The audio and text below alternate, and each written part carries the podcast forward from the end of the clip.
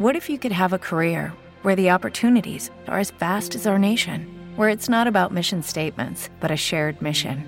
At U.S. Customs and Border Protection, we go beyond to protect more than borders. From ship to shore, air to ground, cities to local communities, CBP agents and officers are keeping people safe. Join U.S. Customs and Border Protection and go beyond for something far greater than yourself. Learn more at cbp.gov/careers. Hey guys, it is Ryan. I'm not sure if you know this about me, but I'm a bit of a fun fanatic when I can. I like to work, but I like fun too. It's a thing. And now the truth is out there. I can tell you about my favorite place to have fun. Chumba Casino. They have hundreds of social casino style games to choose from with new games released each week. You can play for free anytime, anywhere. And each day brings a new chance to collect daily bonuses. So join me in the fun. Sign up now at ChumbaCasino.com. No purchase necessary. VGW. Void where prohibited by law. See terms and conditions. 18+.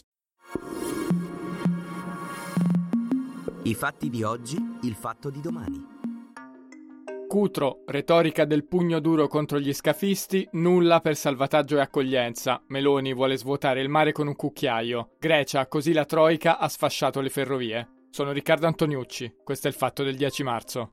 Sono arrivati poco prima delle 16 a Cutro per il Consiglio dei Ministri straordinario Giorgia Meloni e alcuni ministri, Matteo Salvini, Antonio Tajani, Carlo Nordio, Matteo Piantedosi e il sottosegretario Alfredo Mantovano. Ad accoglierli hanno trovato una protesta di decine di abitanti con cartelli che recitavano «Potevano essere salvati» e «Non in mio nome». A terra, peluche in ricordo dei bambini morti nel naufragio del 26 febbraio. Alcuni manifestanti ne hanno tirati un paio contro l'auto blu di Meloni. La tragedia del barcone di migranti che si è spezzato al largo delle coste di Steccato di Cutro ha provocato, lo ricordiamo, 72 morti accertate. Ieri si è consumata una polemica sull'invio di alcune delle salme a Bologna. Proprio per timore di tensioni di piazza, la Premier aveva optato per una visita lampo, senza passerelle davanti alle bare o sulla spiaggia. È stata svelata soltanto una targa con le parole del Papa nell'atrio del comune di Cutro, dove si è tenuta la riunione dei ministri, davanti alla quale poi Meloni ha deposto una corona di fiori. Il sindaco di Crotone non è stato invitato e ha lamentato lo sgarbo istituzionale. Anche il CDM è stato poco più che simbolico, giusto un paio d'ore per approvare un decreto approntato a Roma, con un incidente interno però. Come anticipato infatti da Giacomo Salvini stamattina su FQ Extra, la bozza del decreto conteneva un articolo, il numero 10, che sostanzialmente commissariava la sorveglianza marittima finora in carico al Ministero degli Interni di Matteo Piantedosi, considerato in quota Salvini, e che invece sarebbe passata a una struttura più ampia coordinata dal Ministero della Difesa, ovvero dal meloniano Guido Crosetto. La Lega non l'ha presa per niente bene. Alla fine la norma è saltata. In questi giorni Salvini del resto aveva provato ad accreditare sui giornali una linea più dura di quella mostrata dalla Premier Meloni, citando anche a sproposito il modello britannico di Rishi Sunak. Come vedremo sul fatto di domani, questa marcia indietro sull'articolo 10 è l'effetto di uno scontro aspro di maggioranza tra Lega e Fratelli d'Italia.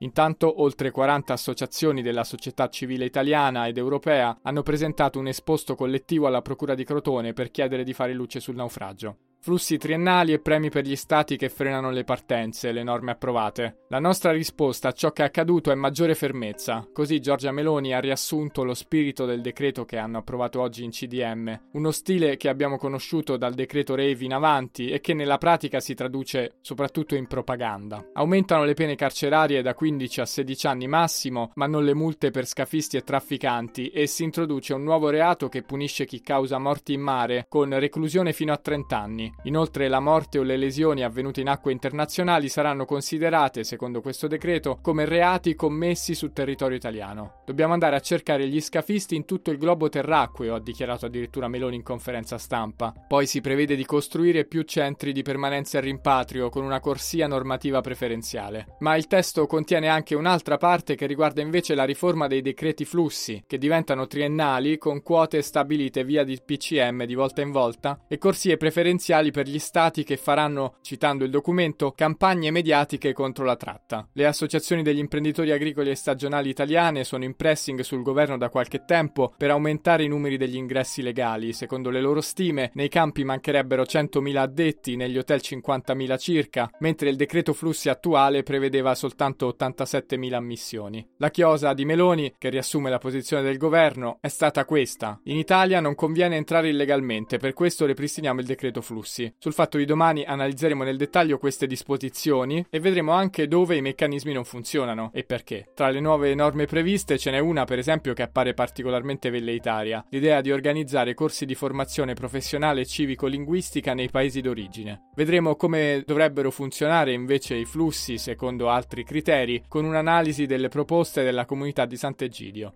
Ferrovie antiquate, il ruolo della troika in Grecia. Ieri 50.000 persone sono scese in piazza in tutta la Grecia per chiedere verità e giustizia per le 57 vittime dell'incidente ferroviario della Valle di Tebi la scorsa settimana. I manifestanti hanno puntato il dito contro le politiche di austerità imposte dalla famigerata troika al paese a partire dall'autunno 2009. Anche se la causa scatenante del disastro è stato un tragico errore umano, come ha detto il premier Kyriakos Mitsotakis, il quadro delle responsabilità è ben più ampio e punta infatti alla politica che ha imposto tagli e privatizzazioni al servizio pubblico essenziale, rendendolo obsoleto e insicuro. La Commissione UE, sentitasi tirata in ballo, ha abbozzato una difesa. In base ai programmi di aggiustamento economico, ha ricordato la portavoce per l'economia Verle Nuets, la Grecia si è impegnata a riformare il proprio settore dei trasporti, aprendo alla fornitura di servizi anche da parte di privati. Mitsotakis si è assunto invece la responsabilità dell'incidente ferroviario. Sul Fatto di domani leggerete un nostro approfondimento sullo stato di arretratezza delle ferrovie greche, che partirà dalle sue cause, in parte da attribuire alle misure imposte dalla Troika.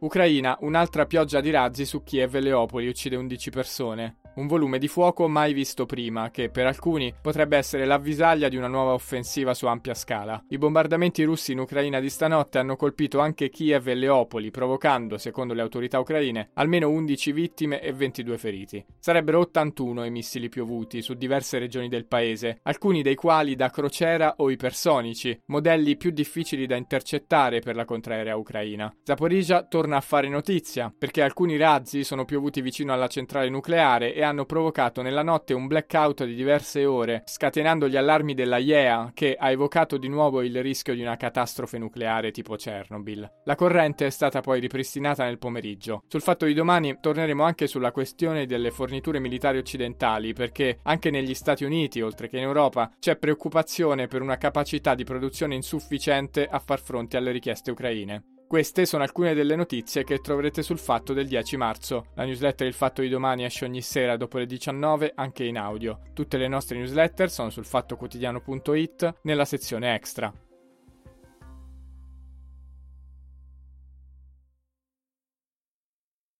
Hello, it is Ryan, and we could all use an extra bright spot in our day, couldn't we? Just to make up for things like sitting in traffic, doing the dishes, counting your steps, you know, all the mundane stuff. That is why I'm such a big fan of Chumba Casino. Chumba Casino has all your favorite social casino-style games that you can play for free anytime, anywhere with daily bonuses. That should brighten your day a little.